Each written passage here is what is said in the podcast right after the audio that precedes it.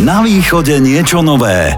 Nie každému je dopriaté mať vlastné deti. Nevhodná, no za to veľmi populárna otázka smerovaná na mladé páry. Tak čo, kedy bude bábetko, ešte nečakáte, za čím čakáte a podobne, dokáže človeka nielen zabolieť, ale mu aj veľmi ublížiť. Nikdy nevieme, čo sa deje na druhej strane. Profesionálna náhradná mama Žaneta Repická by o tom vedela rozprávať a verím, že aj bude. O nematerstve, opatrovníctve, adopcii i bežnom živote ženy, ktorá sa rozhodla pre veľký krok. Príjemné počúvanie a veľa inšpirácie vám aj pri dnešnej časti relácie želá Kiva.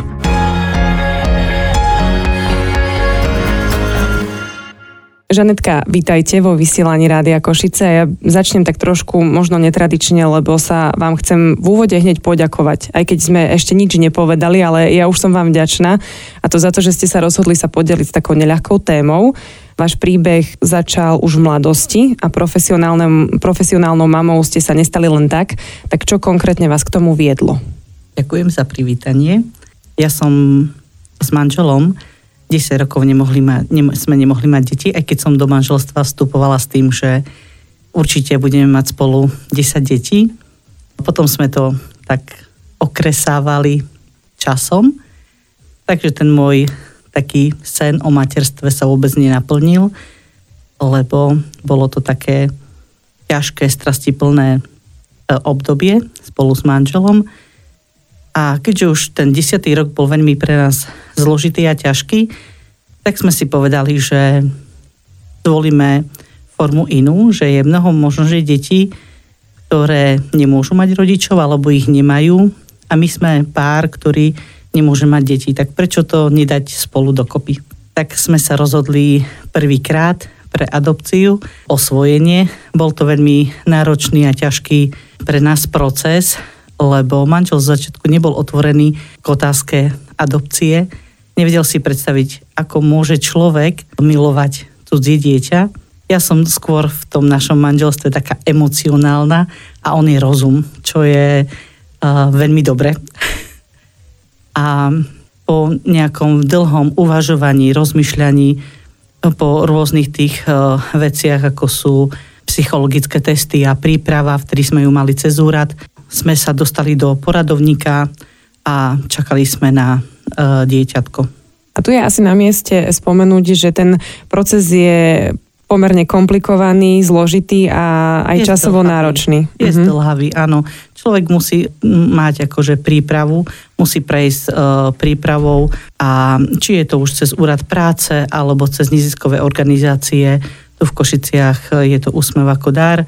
Viem, že v Prešove to robí ešte aj návrat tak e, ak prejdú tie manželské páry alebo jednotlivec e, touto prípravou, dá si žiadosť na úrad práce a a aj keď asi viem, že je to veľmi individuálne, tak zhruba je to časový aký úsek, o akej dobe sa bavíme? Ja si vždy hovorím, že ten čas tej prípravy, to je ako keď sa žena pripravuje na pôrod. Uh-huh, uh-huh. A ja som to naozaj tak nazývala, že je to čas, akože, kedy sa žena pripravuje riadne na materstvo tých 9 mesiacov.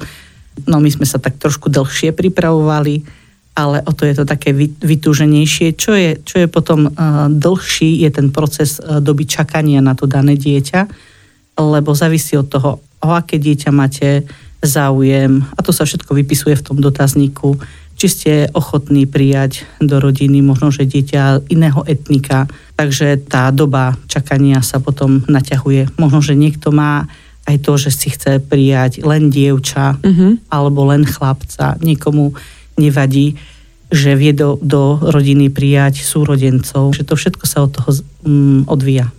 Možno sú páry, ktoré tá dlhá doba čakania odradí.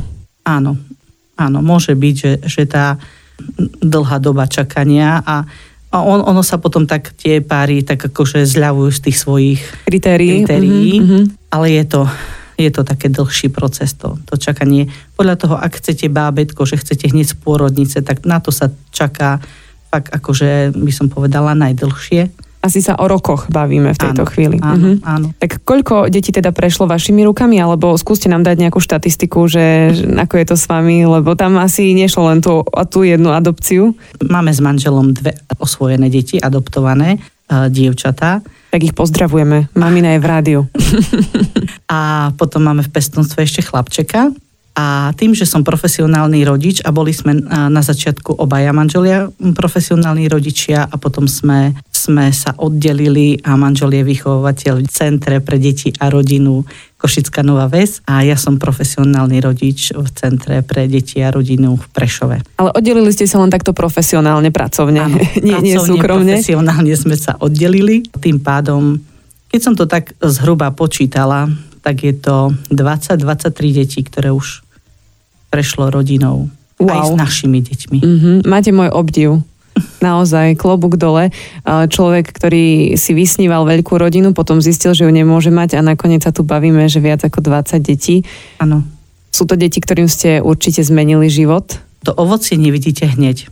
A najprv máte pocit, že to nemá zmysel.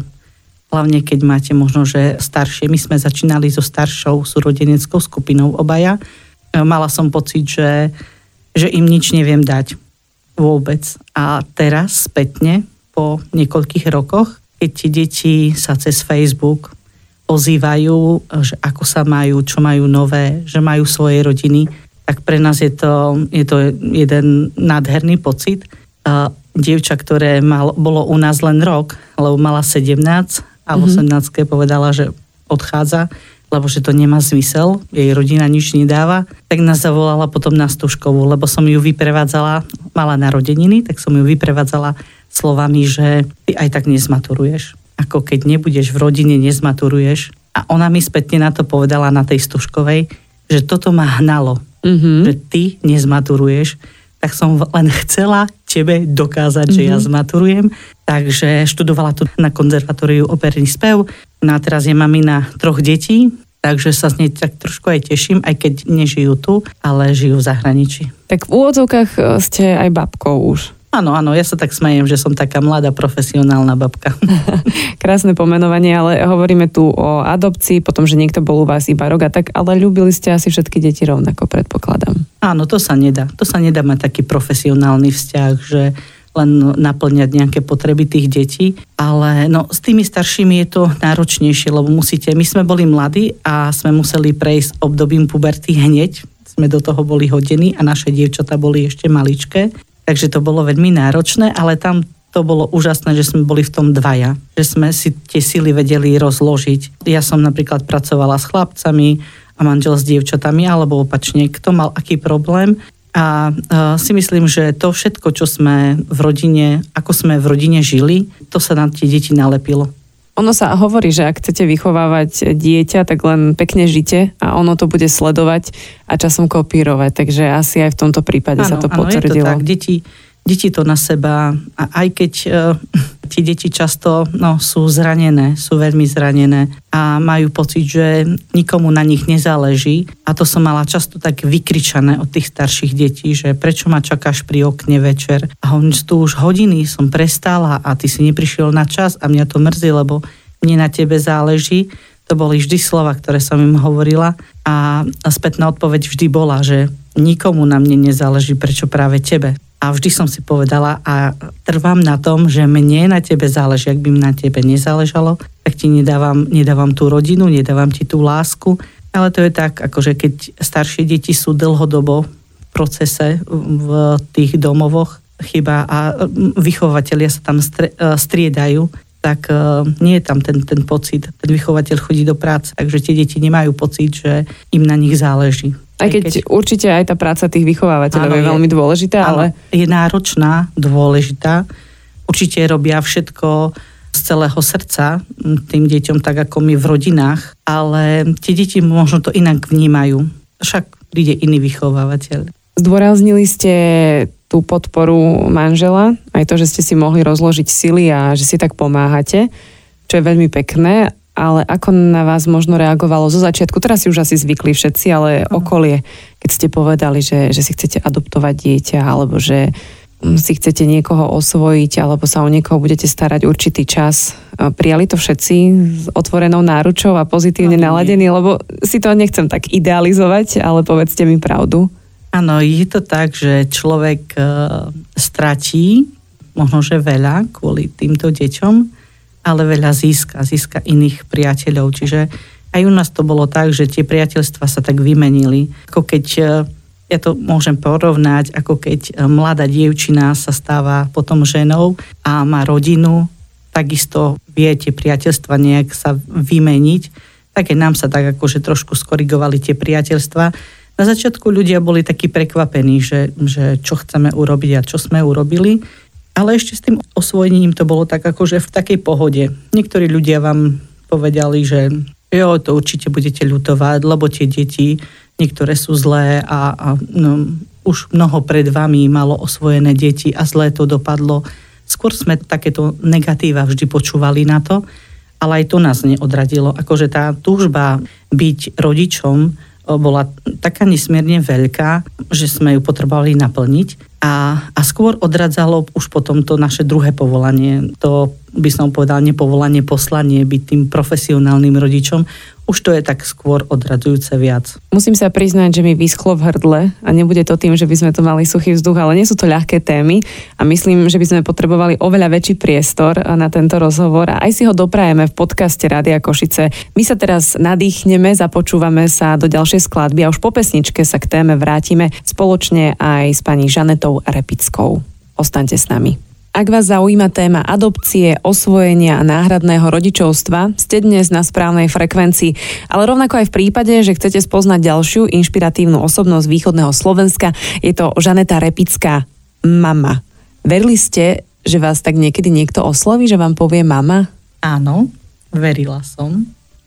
Vždy som chcela byť mamou, aj keď e, sa mi to e, na začiatku tak pekne rozplývalo ale tá túžba mm, byť mamou bola veľmi silná, takže som verila.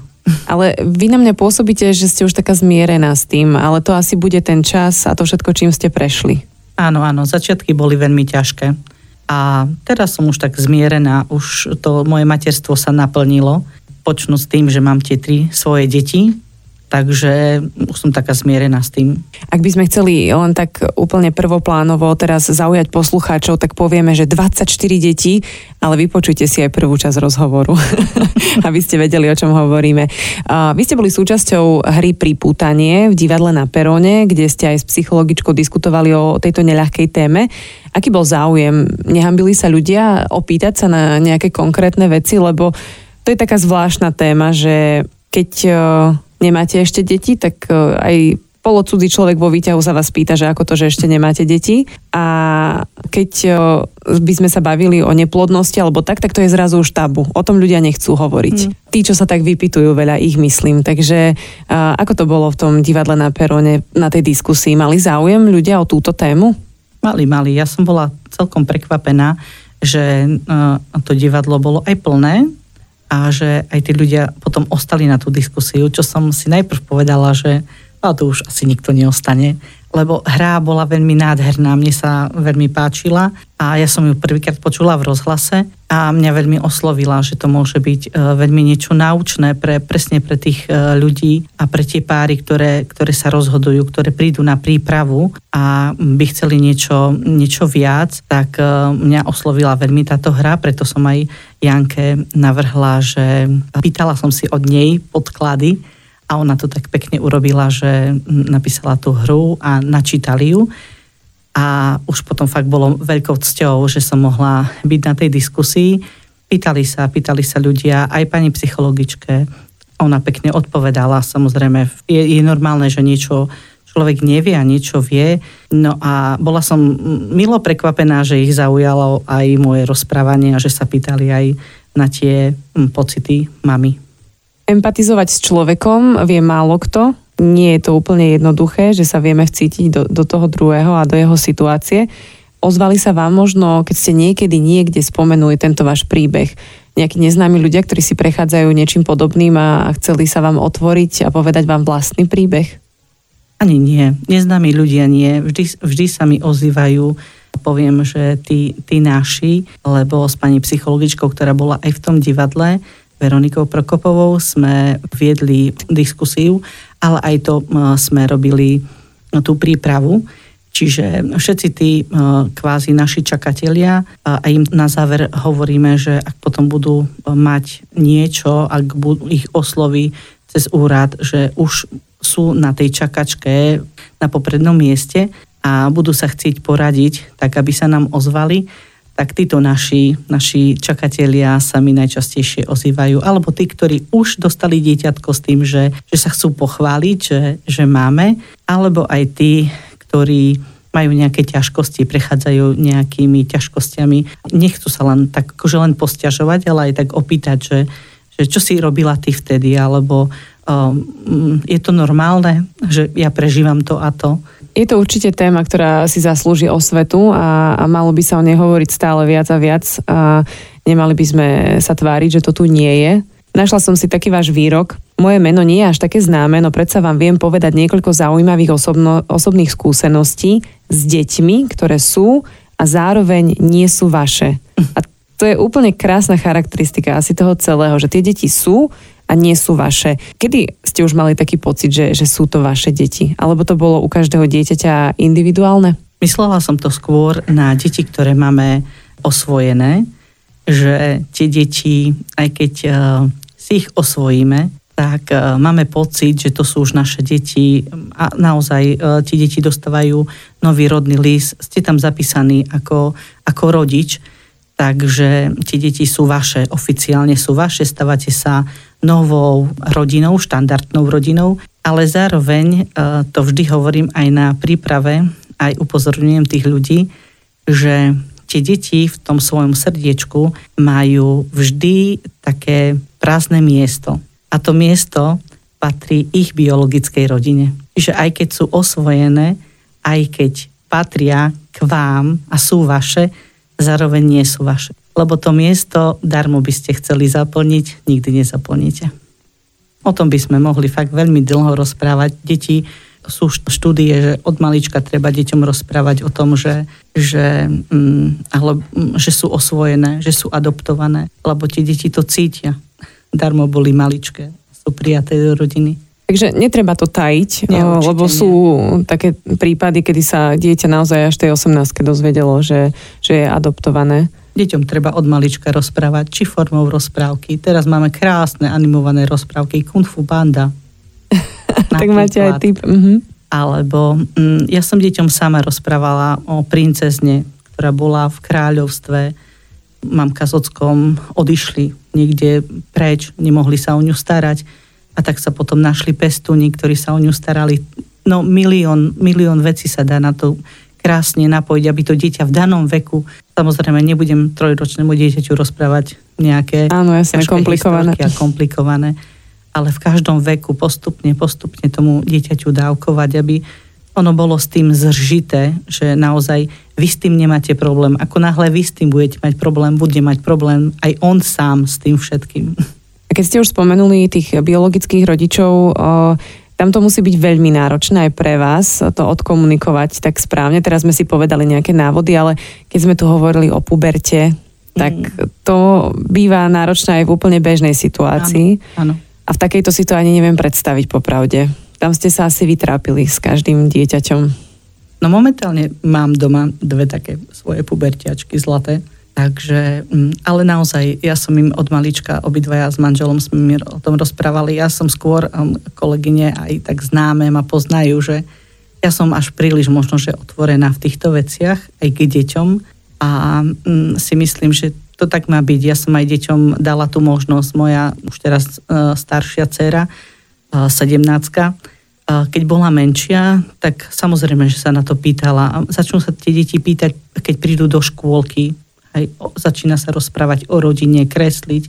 A moja prvá skúsenosť s tým, keďže som bola neskúsená a ja som predtým neprešla Prajdom, mňa Prajd tak viac naučil, Prajd to je tá príprava cez úsmev ako dar, tak e, tiež som bola úplne šokovaná, keď mi pani učiteľka volala zo škôlky, že ona sa vždy tešila do tej škôlky, vždy. Vždy. Ja som mala pocit, že ja som asi nenormálna matka, lebo všetky deti plačú a matky v pohode a my sme to mali opak. Ona sa vysmievala, vysmiatá, mm-hmm. lebo sa tešila a ja som bola urevaná, že a keď mi volala pani učiteľka zo škôlky, že s Lenkou nie je akože rady a a jednoducho nevie, čo sa stalo, tak som si povedala, no čo také v škôlke sa mohlo diať a presne bola téma rodina a dali jej nakresliť mamu a ona akože sa zasekla pri očiach a plač.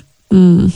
A no, samozrejme, že som po ňu prišla, som ju trošku utišila a sa jej potom tak pýtam, že ale prečo teraz plačeš? A ona mi hovorí, lebo neviem nakresliť oči svojej mamy. Že sa pozri na mňa, nakreslí ich, nie? Ale nie tvoje ty vieš ktorej. No a pre mňa to bolo, tedy pre mňa to bola taká rána.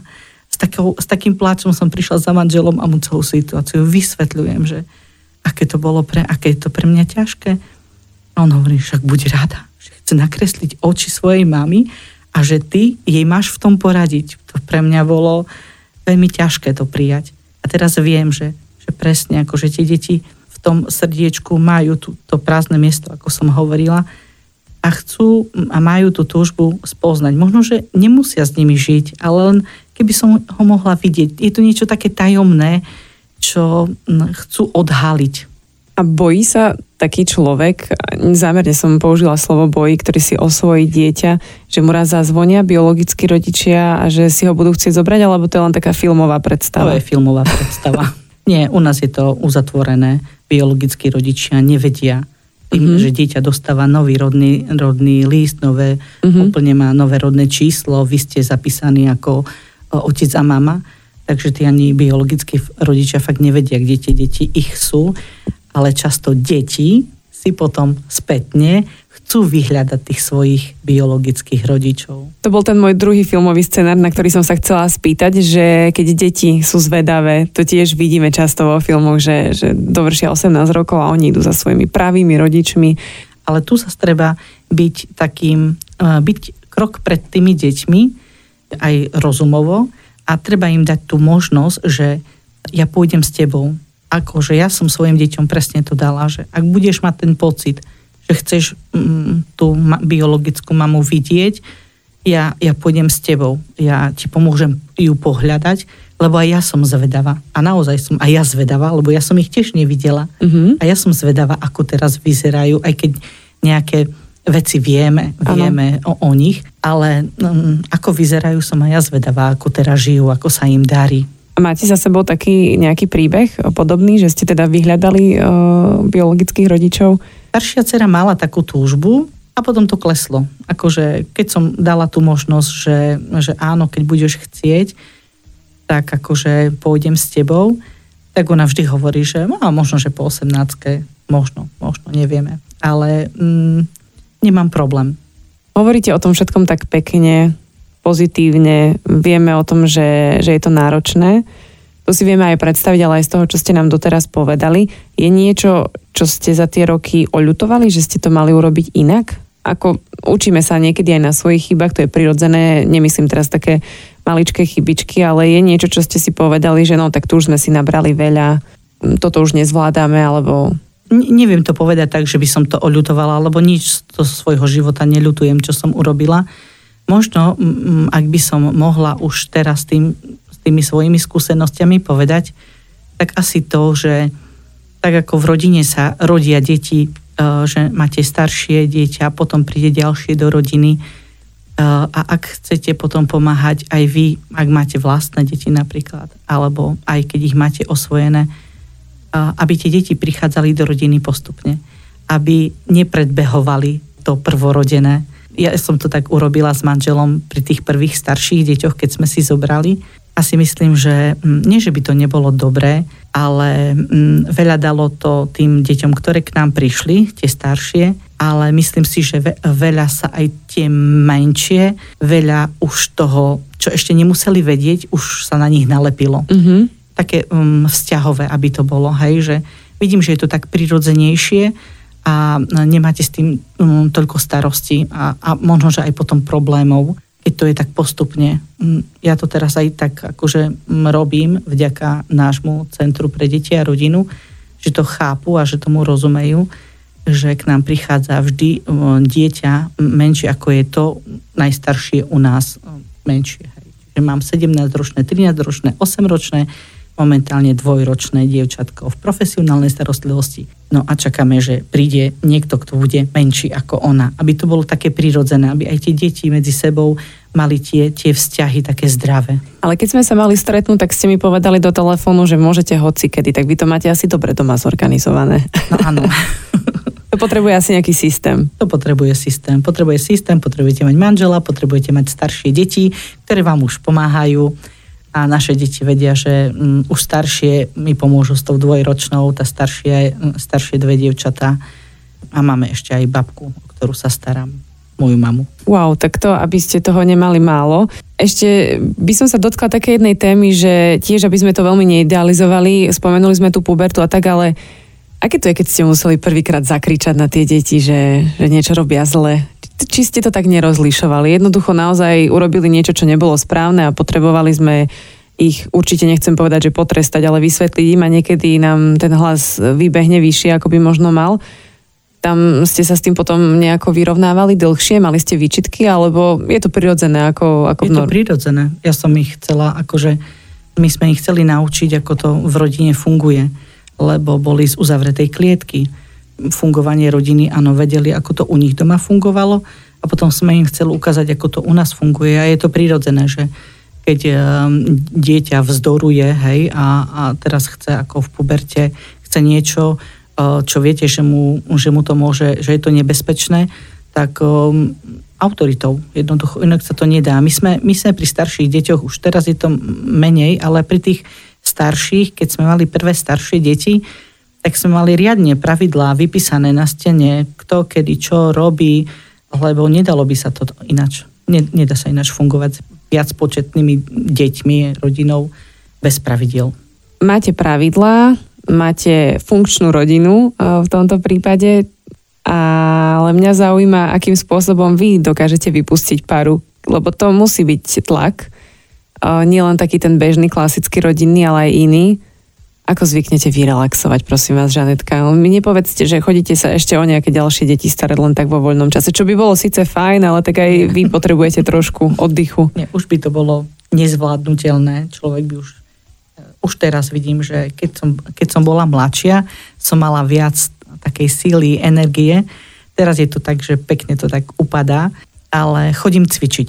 Chodím cvičiť, cvičím doma, Čiže tak trošku musíme vyventilovať a potom s manželom my veľmi radi máme, keď si vieme spolu vypiť kávu alebo výjsť niekde vonku e, večer, posedieť, či manžel pri pive, ja pri čaji, ale takto spolu mm, podebatovať, rozobrať možno, že témy, ktoré nechcete pred deťmi rozoberať, lebo tie deti sú vždy pri vás.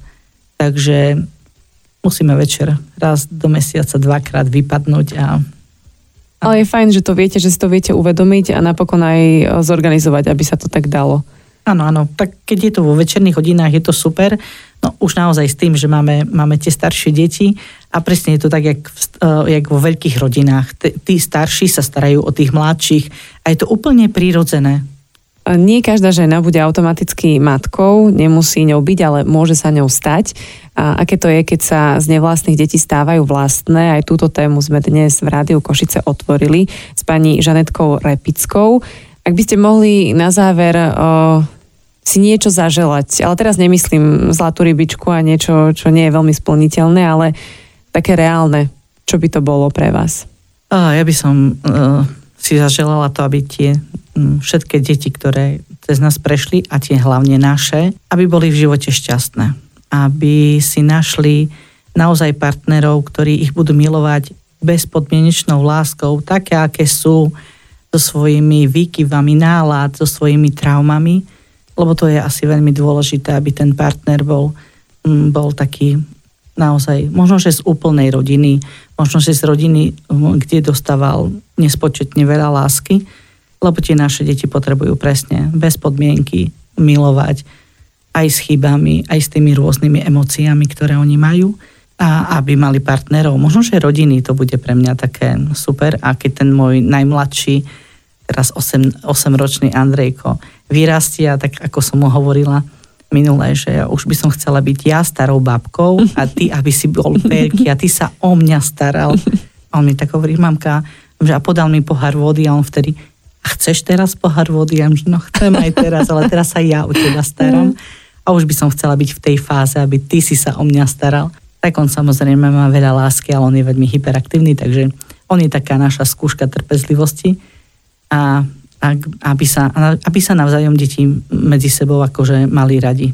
To, to puto, ktoré, ktoré sme, mm, lebo sú každá, každý iný, nie sú fakticky, nie sú súrodenci a sú súrodenci, aby držali spolu, aj keď nás to už nebude.